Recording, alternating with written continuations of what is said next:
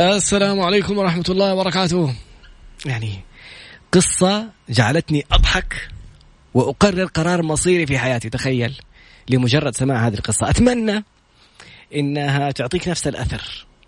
قصة لأحد أشهر كتاب العالم وأحد أشهر الكتب مبيعا في العالم وتأثيرا في العالم. واكتشفت إني أخطأ خطأ يا الله. كذا كل ما أتذكر وأقول إيش ضيعت على نفسك فرص؟ لكن وأنا جالس أسمع الآن قررت قرار جديد ويعني ما أعرف إيش أقول لك. استمع واستمتع. بسم الله الرحمن الرحيم والصلاة والسلام على نبينا محمد وعلى آله وصحبه أجمعين. رب اشرح لي صدري ويسر لي أمري واحلل عقدة من لساني يفقه قولي، اللهم اجعلنا من الذين هدوا إلى الطيب من القول وهدوا إلى صراط الحميد، اللهم علمنا ما ينفعنا وانفعنا بما علمتنا وزدنا يا رب علما. عسى أن يهديني ربي لأقرب من هذا رشدا. على الله توكلنا. ربنا آتنا الحكمة وفصل الخطاب. ربنا آتنا رحمة من عندك وعلمنا من لدنك علما. إنا إن شاء الله إن شاء الله لمهتدون. يعني ما أعرف إيش أقول لك بصراحة متحمس لموضوع قصة النجاح اليوم بشكل كبير جدا. لأني تأثرت جدا جدا جدا جدا بكتاب Think and Grow Rich لي ذكرى مع هذا الكتاب. شيخ المهندس صبحي بترجي كان أحد ضيوف برنامج Mix Business مع زميلنا حلمي نتو. بعدها كلم حلمي على أساس موضوع كتب وما كتب ونادي كتب وقراءات وكذا وحلمي قال له والله أنا ما أقرأ كثير أكلم لك طراد عنده حلقة كل ثلاثاء يجيب كتاب يتكلم عن الكتب وكذا. فاتصلت رد علي قال لي أنتظرك في المكتب. رحت المكتب. طبعا سويت حركة أنا في في حساباتي في وسائل التواصل الاجتماعي لأني سمعت في قصة نجاح الشيخ صبحي بترجي إنه حاطط رقم تليفون جواله في المستشفيات. يعني في اللوحة الترحيبية حاطط رقم جواله المباشر. الناس يتصلوا عليه هو يرد عليهم بنفسه. فحلمي كان يساله يقول له يعني يا شيخ صبحي بس باش مهندس ما في إزعاجات؟ لا الناس بيتصل لي يزعج اقفل أحط له بلوك انتهينا بس بتوصلني أشياء يعني بعرف إيش بيصير في كل مكان. يعني واحد على سبيل المثال يقول قام من بنك من محل بنك الدم تبرع بالدم. اتصل قال كيف سايبين في نقطة دم على الكرسي؟ يقول يعني حاجة ممكن تكون دوبها سارت من مريض. عفوا. اتصل على الإدارة قال لهم بنك الدم حولوني على بنك الدم أنا فلان فلاني. حولوا على بنك الدم. يقول لهم كيف في نقطة على الكرسي حق بنك الدم؟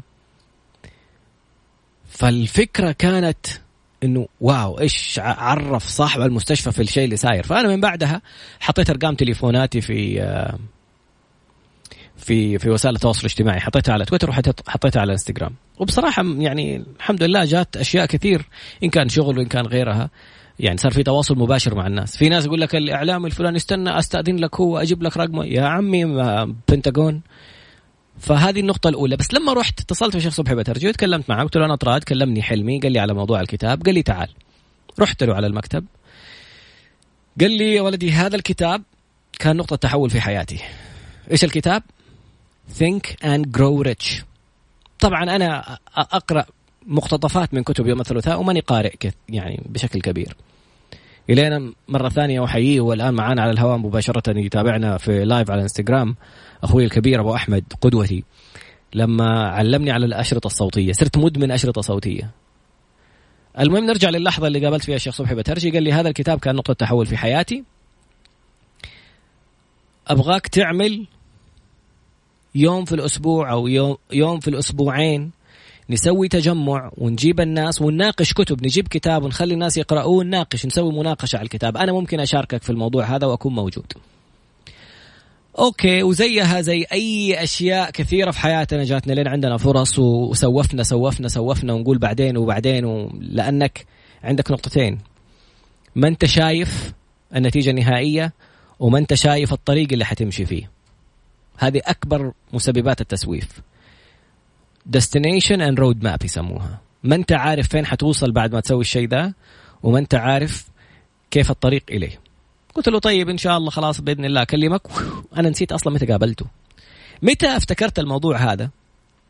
افتكرت هذا الموضوع بعد ما سمعت كتاب Think and Grow Rich لأني جيت بشتري الكتاب لقيته قد كذا. مين يقرأ؟ أنا عن نفسي أنا أنا حقول حقرأ. سبت الكتاب. إلين ما الله يسعد قلبه أبو أحمد أخوي الكبير أرسل لي رابط لكتاب ومن بعدها تسلسلت الكتب. ومنها كان كتاب Think and Grow Rich كيف قصة هذا الرجل كانت؟ بمثل هذا العرض. هذا الشاب توفت أمه وهو صغير. ويقول من نعم الله علي أن أمي توفت. سبحان الله. لا تحسبوه شر لكم بل هو خير لكم. أنت كل شيء ساير لك ترى ربي خلقك ويحبك. أنت بشر أنت إنسان ربي فضلك على العالمين يعني. ربي سخر لك الكون والأرض وكل شيء. فكل شيء مكتوب لك كل شيء مكتوب في حياتك هو لك. ما لم تكن عاصيا ممكن يكون عقوبة ممكن يكون ابتلاء عشان يبغى يرجعك. ممكن يكون أنت ماشي صح بس يبتليك يختبرك. يعني زي أنا رايح الآن داخل أدرس قانون مثلا.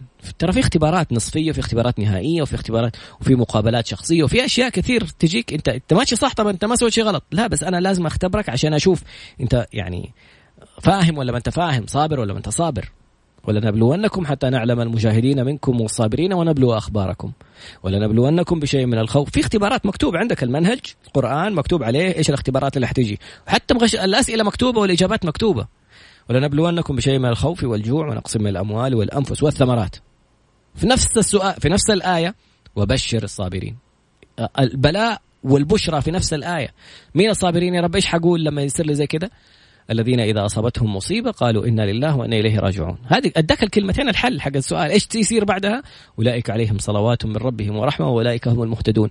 أنا يعني جالس أقول الكلام ده اللي بيسمعني يقول الآن يعني تبى تفهمني إنه الرجال ده لما ماتت امه قال إنا لله وإنا إليه راجعون؟ لا. بس أقسم بالله لو تسمع المحاضرات حقته. إنك تحس إنه هو مسلم أكثر منك. من كثر ايمانه ويقينه بالله. جالس يتكلم عن العلم اللدني. العلم علم الله. اللي كيف تسأله في الدعاء كيف كيف تتكلم كيف تسأل كيف يعني جالس يتكلم في أشياء عجيبة. هذا البني آدم أقول من فين؟ طالع ده هذا بشر زينا جالس يفهم زينا إيش اللي بيصير. لكن عرفت بعدين إيش اللي بيصير. كيف كانت البداية؟ والدته توفت وأبوه كان إنسان يعني عائلته كلها ساكنين في في South West فيرجينيا فيرجينيا اسمها ولا؟ استنى أجيب لك الولاية اللي هم فيها.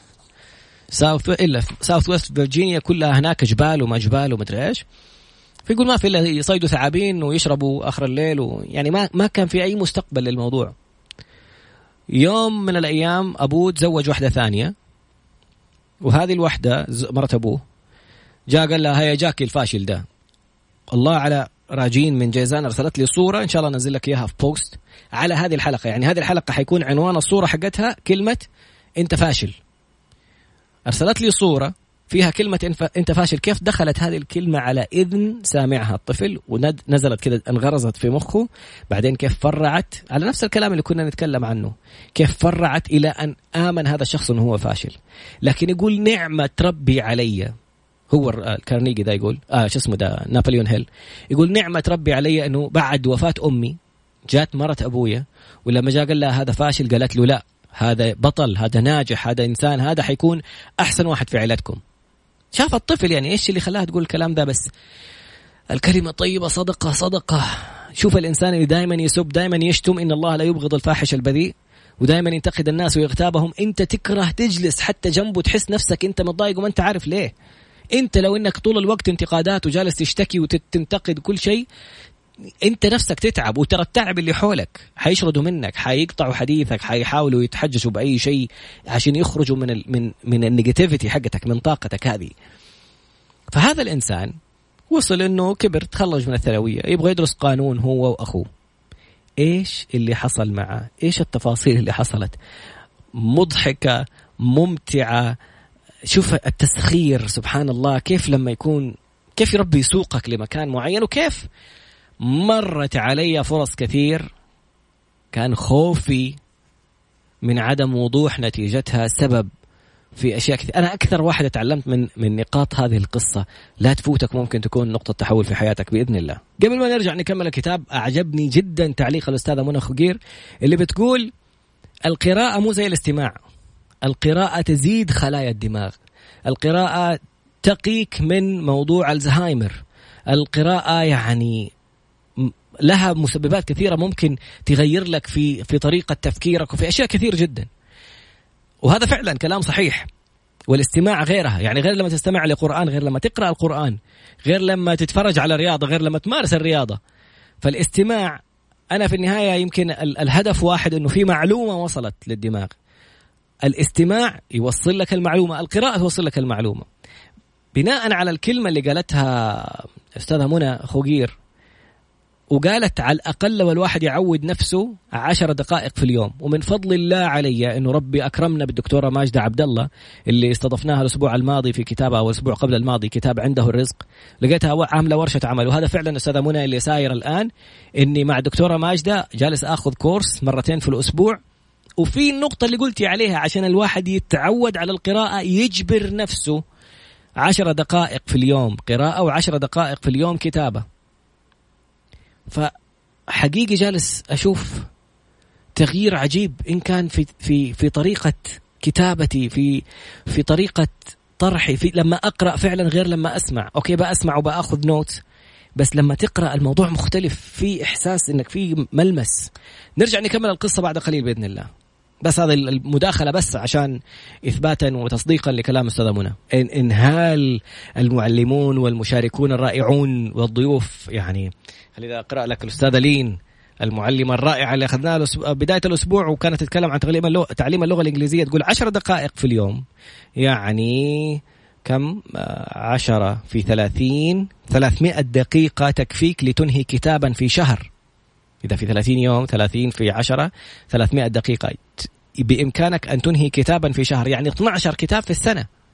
تعرف أنه المدراء التنفيذيين بمعدل كتاب في الأسبوع ينهوا؟ 52 كتاب تقريبا في في, في السنة.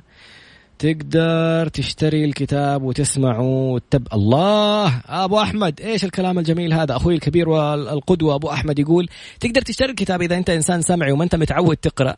شوف الحركة الرهيبة اللي سواها أيام الماجستير في أمريكا. يقول أبو أحمد تقدر تشتري الكتاب وتسمعه وتتبع معاه إلين ما تبدأ تتقن سرعة القراءة بسرعة الشخص اللي بيقرأ لك. يعني أنت ماسك الآن وجالس تسمع كلام الشخص وشايف الكتاب قدامك بتتبع مع الكلام اللي بيقرأه اللي بيقال يعني. كتاب صوتي مسموع والكتاب في يدك وجالس تتبع. كذا تنمي عضلة القراءة لأنه أي شيء في جسمك كأنه عضلة. كيف تمرنها مرة اثنين ثلاثة لين ما تقوى. شفت أستاذ علي لما كانت تتكلم عن اللغة الإنجليزية يقول لك في ناس كثير يسمعوا فاهمين إنجليزي بس لما يجي يتكلم يخبص ليه؟ مركز النطق غير مركز السمع غير مركز البصر. فكيف ممكن تنمي هذه المراكز مع بعض؟ أبو أحمد حكم يا أبو أحمد والله. فعدنا مرة أخرى لقصة نابليون هيل هذا نابليون هيل في West آه South West فيرجينيا في منطقة فيها جبال وكلها يقول ما كان دخلنا المادي يعني ضعيف جدا. وأنا كنت إيش أسوي؟ شوف النقطة الأولى في قصة النجاح. كان قارئ للصحف. كان قارئ للصحف وقرر هو وأخوي بيدخلوا يدرسوا قانون. فما عندهم فلوس. فمن فين يجيبوا فلوس؟ قال لاخوه أسمع أنا قارئ كويس. حروح لصحيفة من الصحف وأقول لهم حكتب لكم قصص نجاح. نشوف الناس الناجحين ونكتب لكم قصص نجاح عنهم. فقالت له الصحيفة ممتاز تعال يلا نسوي جهة يعني ونخليك تتكلم فيها عن قصص النجاح وعن الأشياء. وراحوا قالوا له يعني أحد عملاء الصحيفة أغنى رجل في العالم في ذلك الزمان اسمه أندرو كارنيجي. أندرو كارنيجي كان المؤسس ل United Steel Corporation يعني آه، اتحاد صناعة الحديد في أمريكا. فكلموه قالوا له عندنا صحفي حنرسل لك إياه عشان يقابلك ياخذ معلومات عن قصة نجاحك. راح له في الشركة. جلس معاه ثلاث ساعات. بعد ثلاث ساعات قال له اسمع الآن دوبها بدأت المقابلة الآن بدأت مقابلتي معك. قال له إيش يعني؟ قال له تعال معايا على البيت نتعشى في البيت. بيته في مكان ثاني في مدينة ثانية فيحتاج يسافر. أخذوا معاه. قال أنا اللي خلاني أقول أوكي إنه كان في جيبي بس قيمة تذكرة الرجعة. هو ده اللي أنا ضامنه إني حعرف أرجع. بس طالما أنا رايح مع أغنى رجل في العالم فأنا رايح وعارف إنه يعني على قولهم محمول ومكفول يعني حروح وفي أكل وفي مكان لو اضطريت إني أنام في مكان حيوفر لي أنام فيه. طوال الثلاثة أيام جالس يحكي له قصته بالكامل. وهذاك يسجل ويكتب يسجل ويكتب. ثلاثة أيام هو يقول تخيل كل الأخطاء في حاجة اسمها trials and error يعني التجربة والخطأ. أنا أجي أبغى أجرب حاجة أخبص وأسوي وأعمل ومدري مين ضبطت ما ضبطت أرجع أعيد وأسوي. هذه تسير في الابتكارات والاختراعات.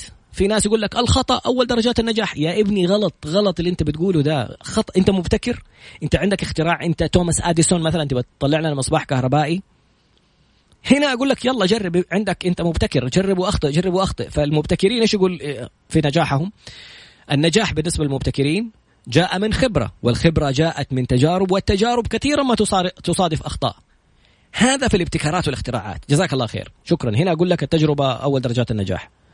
لما أجي أقول لك في أحد نجح في المجال اللي أنت تبغى تنجح فيه تقول لي تجربة أول درجات النجاح وهذا مين هذا؟ الرجال وصل للقمه أنت جالس تطالع لي تقول لي الخطأ أول درجة. هل حتقدر تتحمل الأخطاء اللي أنت تبغى تخطئها؟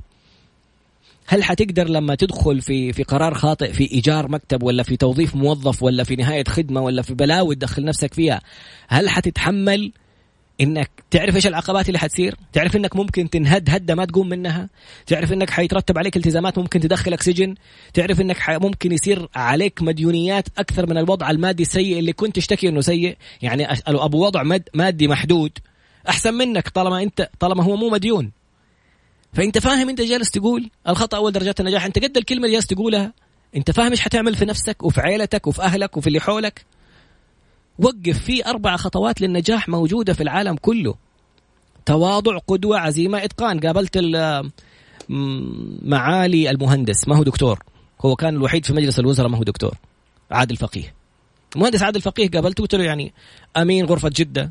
ثم رئيس لصافولا أحد أكبر 100 شركة في المملكة ثم أمينا لجدة ثم وزيرا للعمل وبعدها الصحة بالنيابة بعدها إيش يسموها هذه التخطيط وال كيف يعني؟ وإنت يعني الناس تروح أحيانا تأخذ الدكتوراه بس عشان مناصب. إنت ما إنت دكتور وبرضه صرت وزير. كيف؟ قال لي أربع خطوات.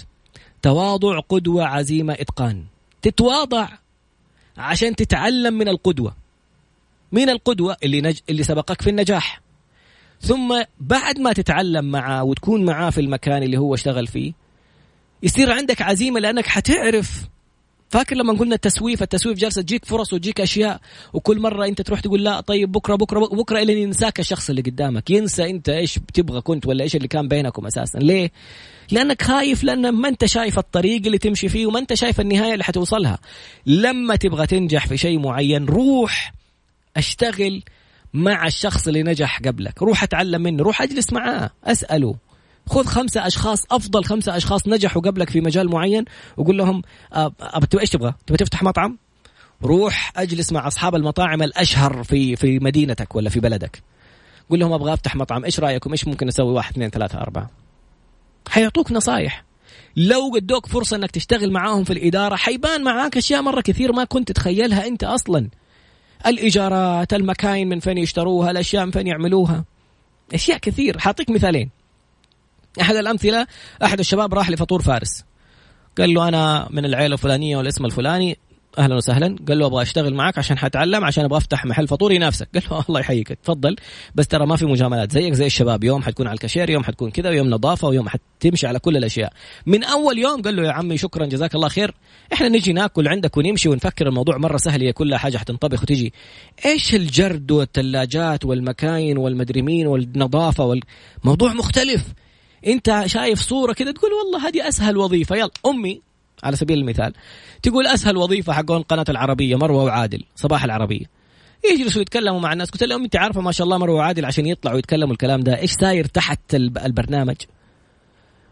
فريق الإعداد يتصل. ويختاروا الموضوع ويناقشوا فيه وتتصل عليك مروة من قبلها بأسبوع وتشوف معاك النقاط اللي حتسألها هي واللي هي حتسألك هي وإيش الإجابات اللي ممكن تكون عشان لا يطلع تنحرج بسؤال ولا تطلع ولا تطلع أنت جالس تتكلم والمذيعين ما بيقولوا شيء ما بيشاركوك. فكل العملية ذي من ومن الساعة كم؟ خمسة الفجر يصحوا عشان ستة يكونوا موجودين لأنه البرنامج يبدأ 8 بتوقيت السعودية يعني يعني الساعة تقريبا 7 بتوقيت يعني حاجة مرة تعتبر مبكرة. الناس بتصحى عشان يطلع البرنامج هذا وتشوف انت النتيجة النهائية. في في أشياء كثير. انت تقول والله سهلة هذه. دخلت شفت فهمت عرفت إيش الشيء اللي بيصير. ففي أشياء كثير ما نعرفها وجالسين نقول أنا حروح أفتح لي مشروع وتروح تاكل كفوف معنوية وترجع. فهذا كان مجمل كلام كارنيجي لنابليون هيل. يقول له حرام الناس تغلط غلطات إحنا غلطناها. فأنا عندي لك عرض. قبل ما تجاوب أبغاك تفكر فيه كويس. أسمع أسمع العرض اللي جاء وشوف كم مرة أنا جالس أطالع كذا أقول يا إلهي كم مرة جاتني عروض. يا إلهي على الفرص اللي فوتها بس الحمد لله قدر الله ما شاء فعل. الآن تفهم على إيش تركز. الآن تفهم كيف تقول لما يجيك عرض كيف تفكر إيش تعمل. لازم تفهم قصص الناجحين. وهذه النقطة اللي ركز عليها أغنى رجل في العالم أندرو كارنيجي لما قابل نابليون هيل قال له شفت الآن كل الأخطاء اللي أنا أخطأتها وكل الأشياء اللي علمتك هي؟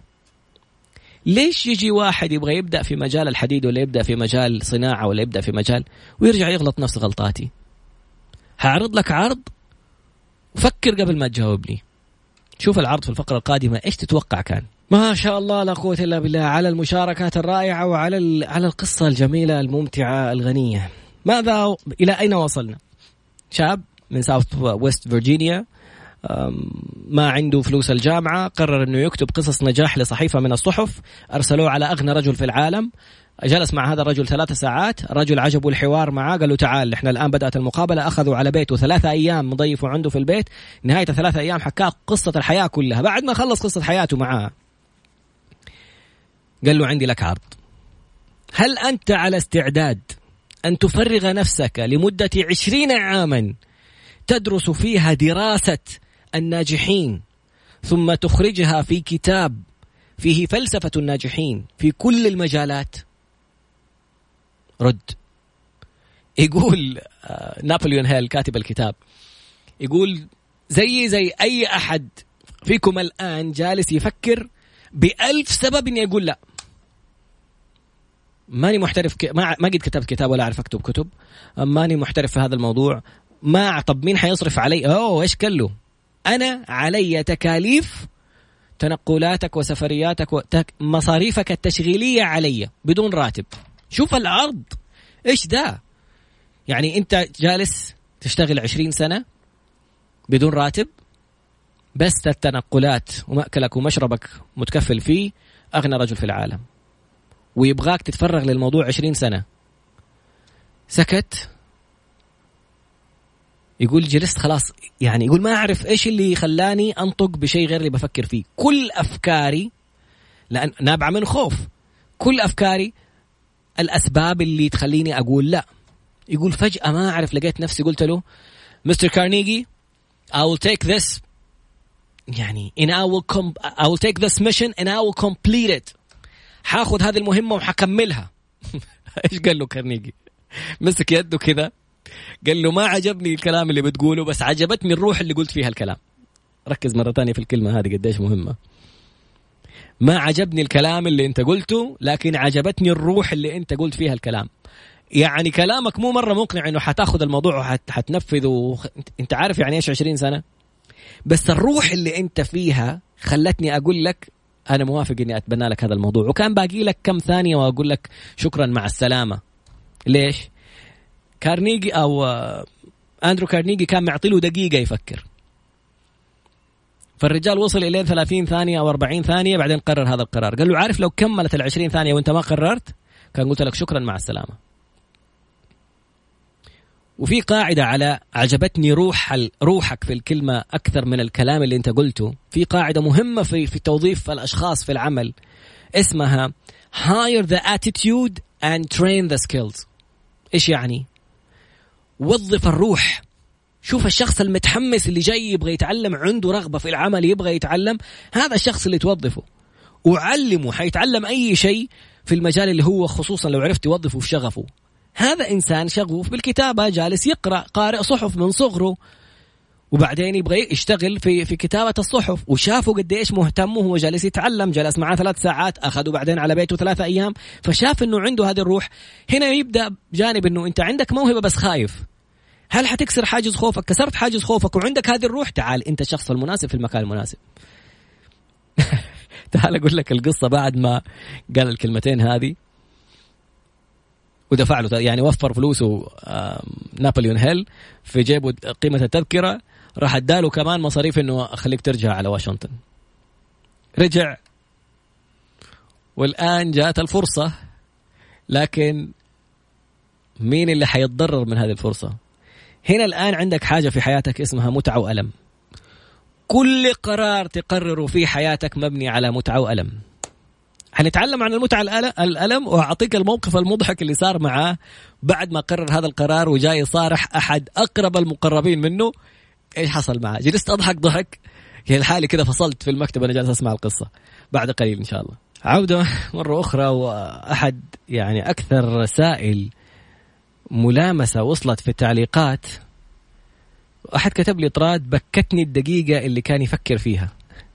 قد إيش الواحد أحيانا يعني ماني عارف ليش السبب صراحة نفسي أسأل هذا الشخص شكلي حكلمه بعد البرنامج بس أنت أمامك دقيقة لتختار وهذا القرار ممكن يكون قرار مصيري في حياتك. كم مرة ضيعنا فرص؟ أحكيك بس أقول لك على الفرص اللي راحت.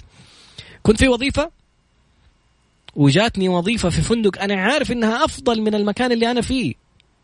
بس عاطفيا وفكرة التغيير وخوفك من التغيير وما أنت عارف إيش بيصير قابلني شخص قال لي أنت الشخص المناسب. إحنا نبغى شخص حق علاقات عامة يمسك الشاليهات هذه حقت النورس. هذه تبع موفنبيك قال لي الوليد بن طلال أمير الوليد بن طلال استحوذ على نسبة كبيرة من من من الفندق وفي أمل تتطور بشكل كبير. وأنت لو عرفت تبني علاقاتك كل اللي بيجونا رجال أعمال وأشياء قلت له والله أفكر وأشوف أنا جالس أشتغل في وظيفة بتعامل مباشرة مع صاحب الشركة ومدري إيش. يعني غرني دائرة الراحة اللي كنت فيها. الوظيفة اللي أنا كنت فيها بعدها يمكن بأقل من شهر فصلوني استغنوا عن خدماتي. لما رجعت أدور الوظيفة حقت الموفنبيك قالوا لي لا طبعا خلاص إحنا كنا الرجال كان ماشي مسافر وجالس يقول لك تعال وبيعرض لك أعلى السلم الوظيفي اللي يقدر عليه. هذه راحت. فرصة الشيخ صبحي بترجي لما جاء كلمني عن نادي الكتاب. وراحت. فكرة الكتابة في صحيفة عكاظ لما جاني جارنا أستاذ خالد مقبول كان في عكاظ وجلسني مع رئيس التحرير وقال لي اللي بتسويه في البرنامج تعال سويه في عكاظ نخلي لك جزء من صفحة إذا طورت نفسك ممكن تصير لك صفحة. تلخيصات كتب قصص نجاح دورات تدريبية نفس الكلام اللي بيصير. نفس هذه الفرصة جات لخالد أبو راشد زمان إنه يكتب استشارات قانونية أو معلومات قانونية ولما بدأ يكتب عنها ما شاء الله تبارك الله كانت بداية فاتحة انطلاقته إلى العالم ومعرفة الناس كلهم فيه. فشوف كم فرصة بتجيك وانت جالس تقول لا بعدين لا بعدين وتسيب. فنرجع لهنا موضوع المتعة والألم.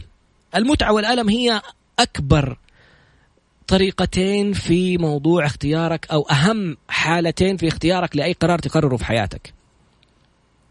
بغض النظر أنت تكون عارف هل هذا الشيء صحيح ولا لا؟ هل هذا الشيء في مصلحتك ولا لا؟ عارف إنه أكلك للسكريات حيزيدك وزن ويجيب لك سكر ويجيب لك مصايب ويزيد وزنك وبتاكل. ليش؟ مستمتع بطعم السكر اللي بيسبب إدمان علميا. وما تبغى ألم ال diet والحرمان حق الأشياء هذه. okay؟ فالآن متعتك بالغذاء والأكل والمتعة حقت الأكل نفسها أكثر من الألم لسه ما وصل وزنك إنه يجيب لك عجز جنسي وتصلب شرايين وأشياء ومشاكل كذا إلين توصل لمرحلة يقول لك لو ما وقفت الشيء ده ممكن لا قدر الله نبتر لك رجلك. وهذه أعضاء تبتر بمعدل شبه يومي في المستشفيات الحكومية لاصحاب امراض السكر. وإنت بيدك جالس تجيب لنفسك المرض ده. في نوع يتولد فيه الشخص وفي نوع اللي هو الأغلب واللي منتشر في المملكة ربع سكان المملكة عندهم سكر بيدهم. ليش؟ بتستمتع لسه ما جاك الألم. ما صار ألمك أكبر من المتعة.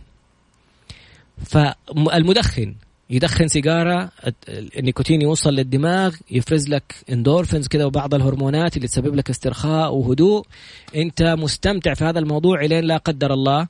زي اللي يجي في المسجد حق التجار الرجال مركبين له صمام في حلقه عشان بسم الله عليه بعد الشر آه، عشان تجمعت أسحب سحبة في منديل وشوف الوسخ اللي بيطلع هذا بينزل في حلقك ومن حلقك لرئتك.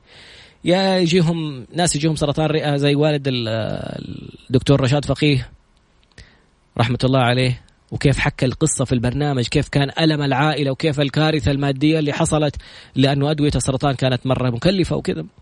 أو لا قدر الله سرطان حنجرة أو ضعف جنسي أو إلين هنا تبدأ تحس أنه الألم حق التدخين أكبر من متعة الصحة.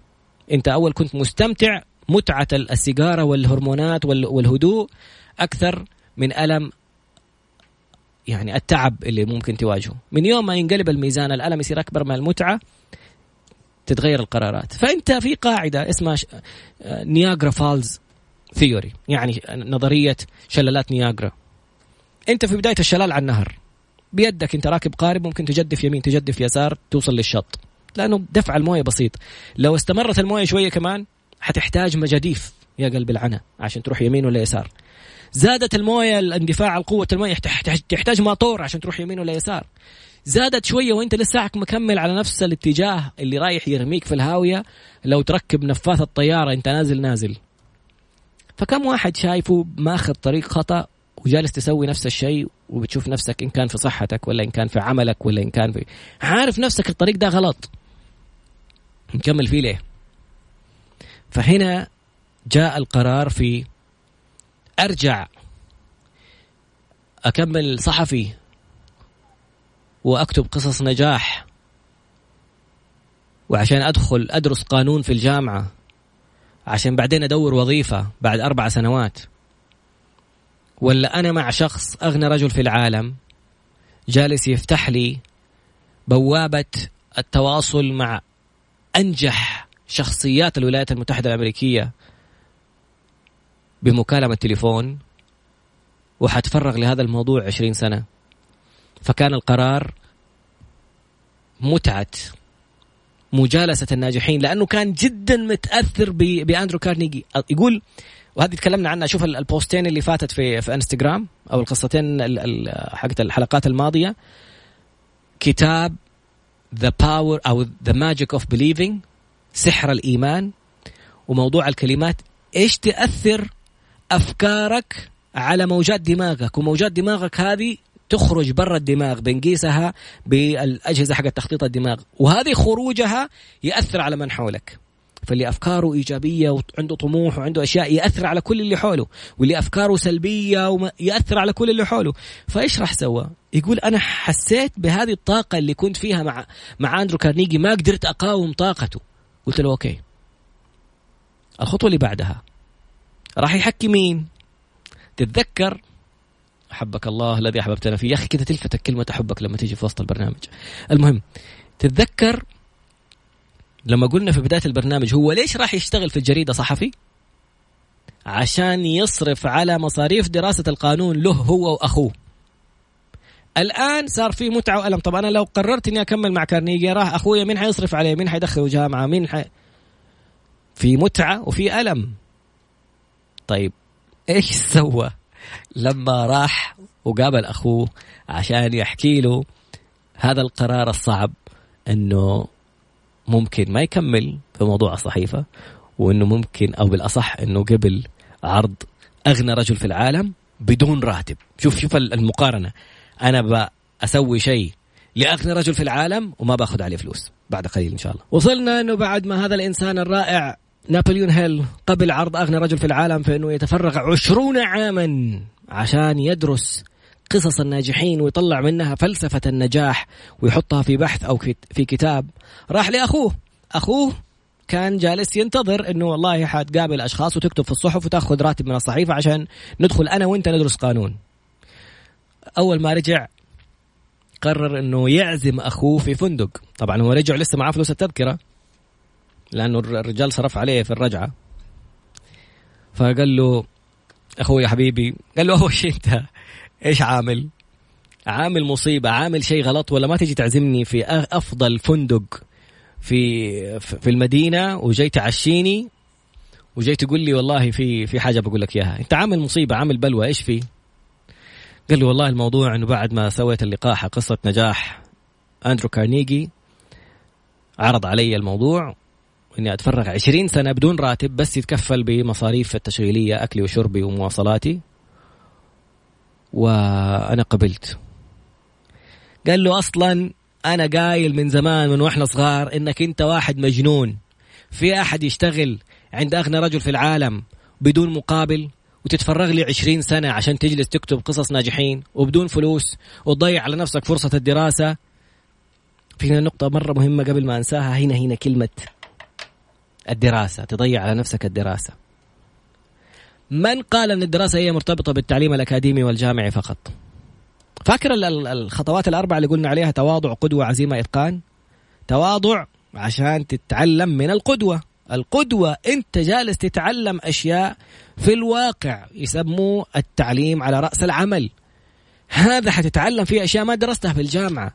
حتعرف أشياء ما تتخيلها أصلا. أنت ما كنت كم واحد فينا درس أشياء في الجامعة لما نزل على أرض الواقع؟ لقي لقي.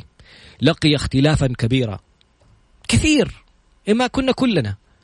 أنت عارف عشان ينزل منهج جامعي قد إيش الواحد بيجلس عشان يلخص هذه التجارب اللي اللي درست ثم طبعت.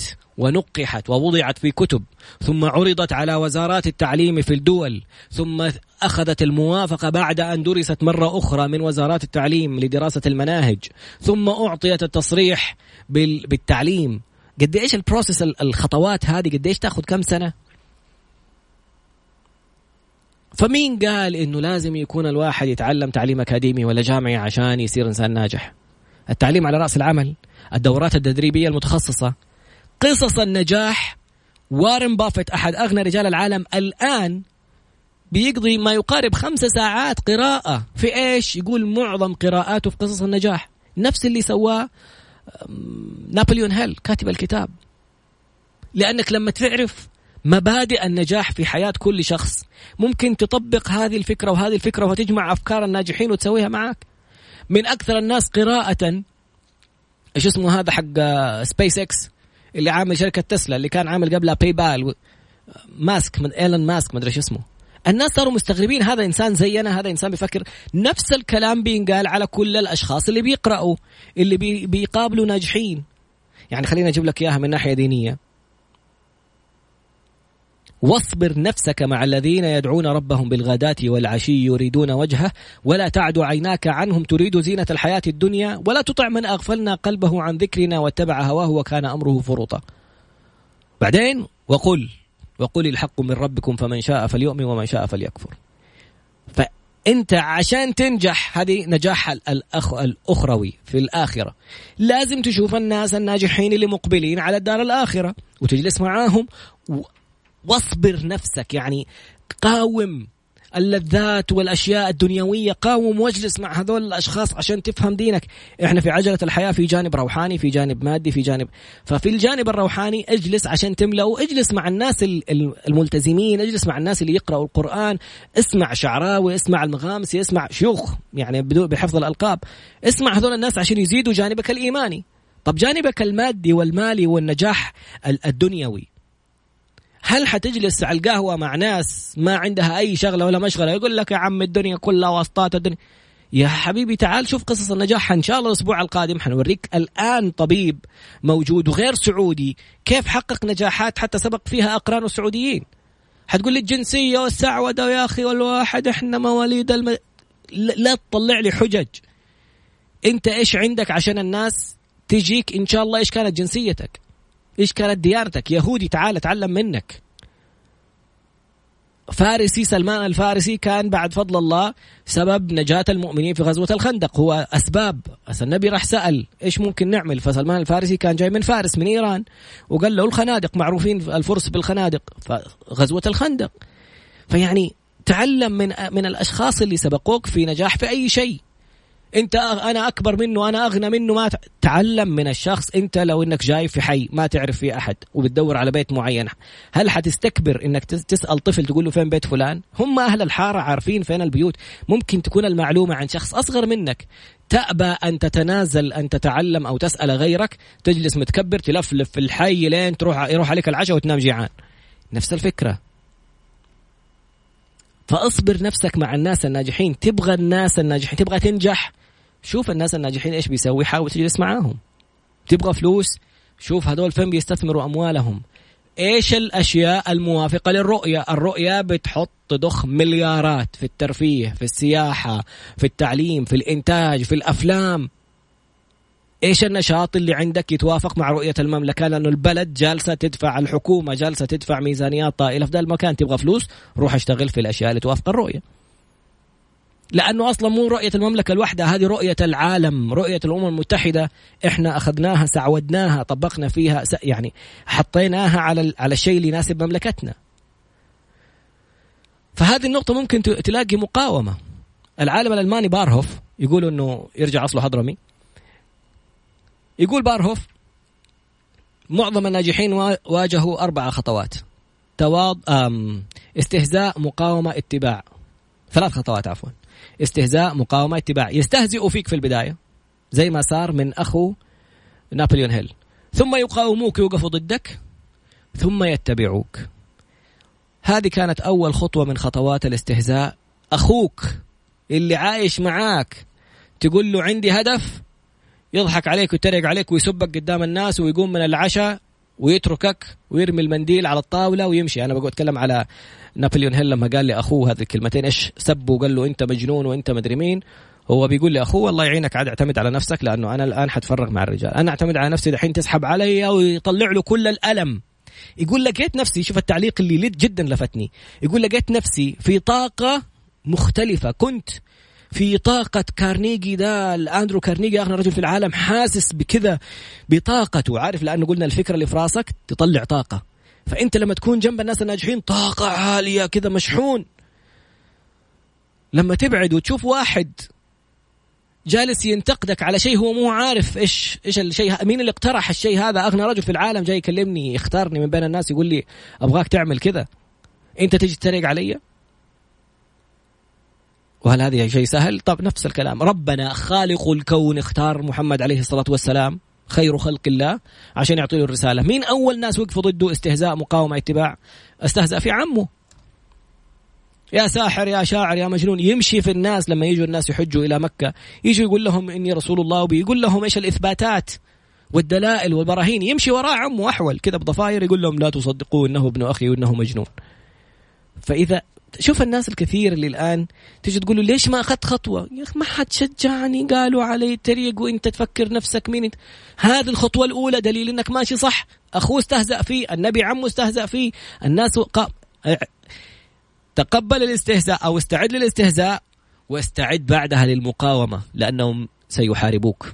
أول ما نزل الوحي على النبي عليه الصلاة والسلام ورجع لسيدة خديجة دثروني زملوني ورقه بن نوفل قال للنبي عليه الصلاة والسلام إن صحت الرؤيا فإنه أنت نبي آخر الزمان واستعد عشان حيخرجوك قومك. قال أو هم مخرجي؟ يعني حيخرجوني من مكة? نعم. في في خطة ماشية سنن كونية استهزاء مقاومة اتباع حيقاوموك. إيش كانت المقاومة؟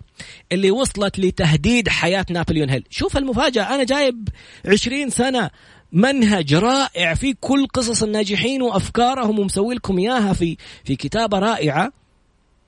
في النهاية ممكن تتهدد حياتي. إيش تتوقع السبب بعد قليل إن شاء الله؟ والله وصلتني كم رسالة.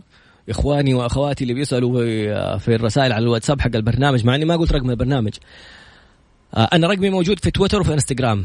أرسل لي رسالة نصية وإن شاء الله أتكلم معاك ما بعد ال coaching session أنا عندي جدول كذا ماشي في كل يومي كل ساعة إلى ساعة ونص عندي مهمة فيها. فأرسل لي رسالة نصية باسمك وإن شاء الله أتواصل معك بإذن الله.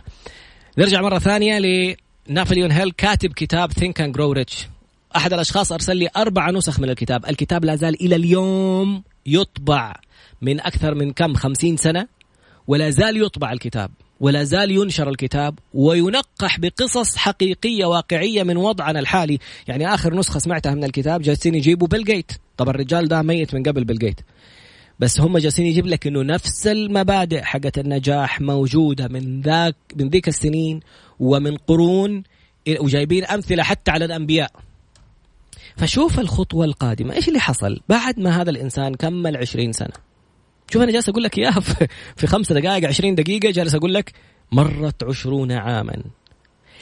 أغلب قصص النجاح بنتكلم عن أشخاص ونقول وبعد عشر سنين.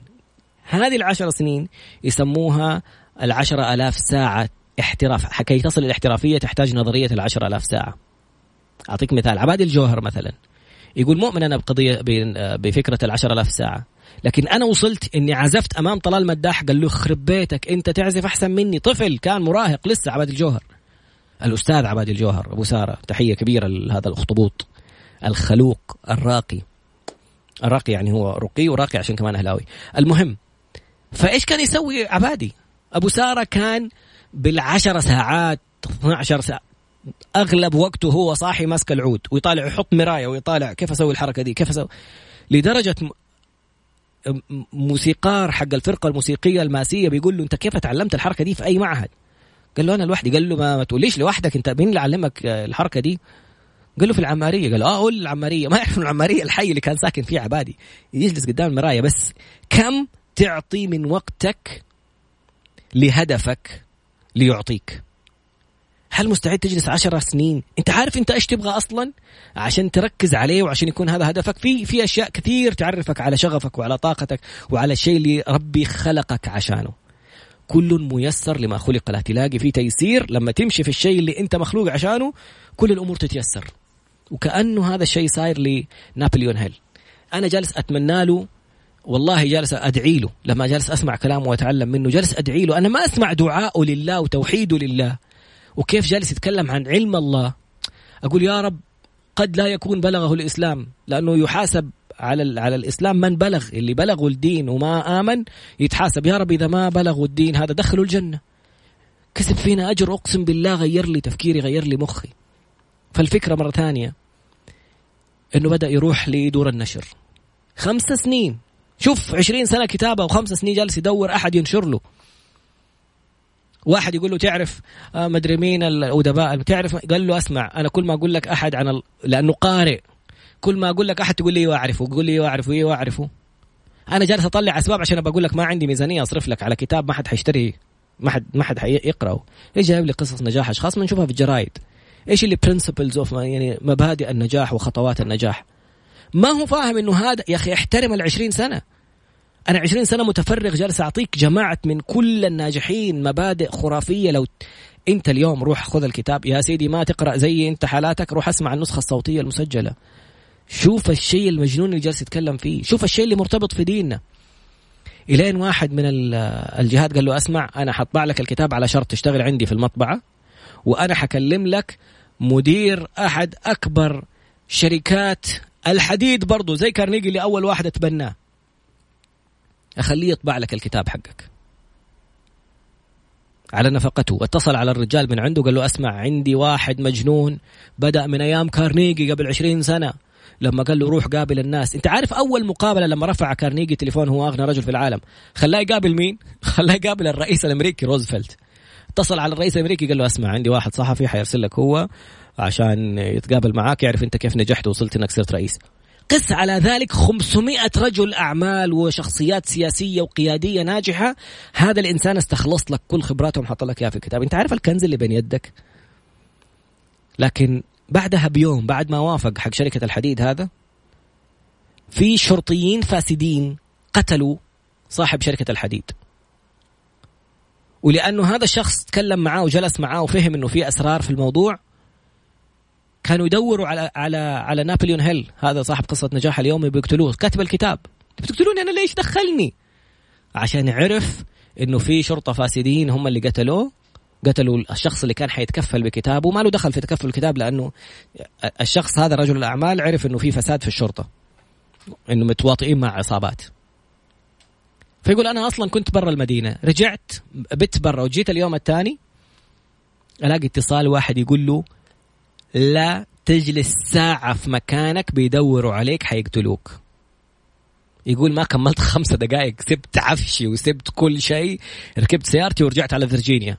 وجلست في منطقة جبلية كذا ما حد داري عني ولا صرت أتكلم مع أحد. هنا كانت لحظة الوحدة والتفرغ والعزلة عن الناس والتفرغ في الأفكار. هنا طلعت أفضل وأقوى أفكار إعادة صياغة الكتاب وخروجه بالفكرة اللي خرج فيها هذا الكتاب اللي حقق مبيعات. خلت هذا الشخص يعني مرت أبوه قالت له في يوم أنت حتصير أغنى رجل في عائلتك. يقول أنا الآن ثروتي هي إجمالي ثروة ثلاثة أجيال من عائلتي. لو جمعناهم كلهم على بعض أنا أغنى منهم بدال الموضوع. لأنه صار عندك العلم اللي الناس يجوا يدفعوا لك فيه فلوس. أنت تدخل جامعة تدفع مدري كم ألف عشان تاخذ كتب مر عليها مدري كم سنة أصلا. فما بالك لما واحد عنده كل المعلومات وأساسيات النجاح؟ كم الناس اللي بيجوا عنده عشان يتعلموا عنده؟ لما تعرف كيف تنجح حيصير سهل عليك ما تخاف وترفض الفرص. حتعرف تقرر وتاخذ خطوتك وانت واثق. بتجلس مع مين؟ كم ساعة في اليوم بتقرأ؟ سبحانك اللهم وبحمدك أشهد أن لا إله إلا أنت أستغفرك وأتوب إليك. لا تخلي خوفك وألمك يمنعك من متعة ممكن تغير حياتك وحياة كل من حولك. في أمان الله.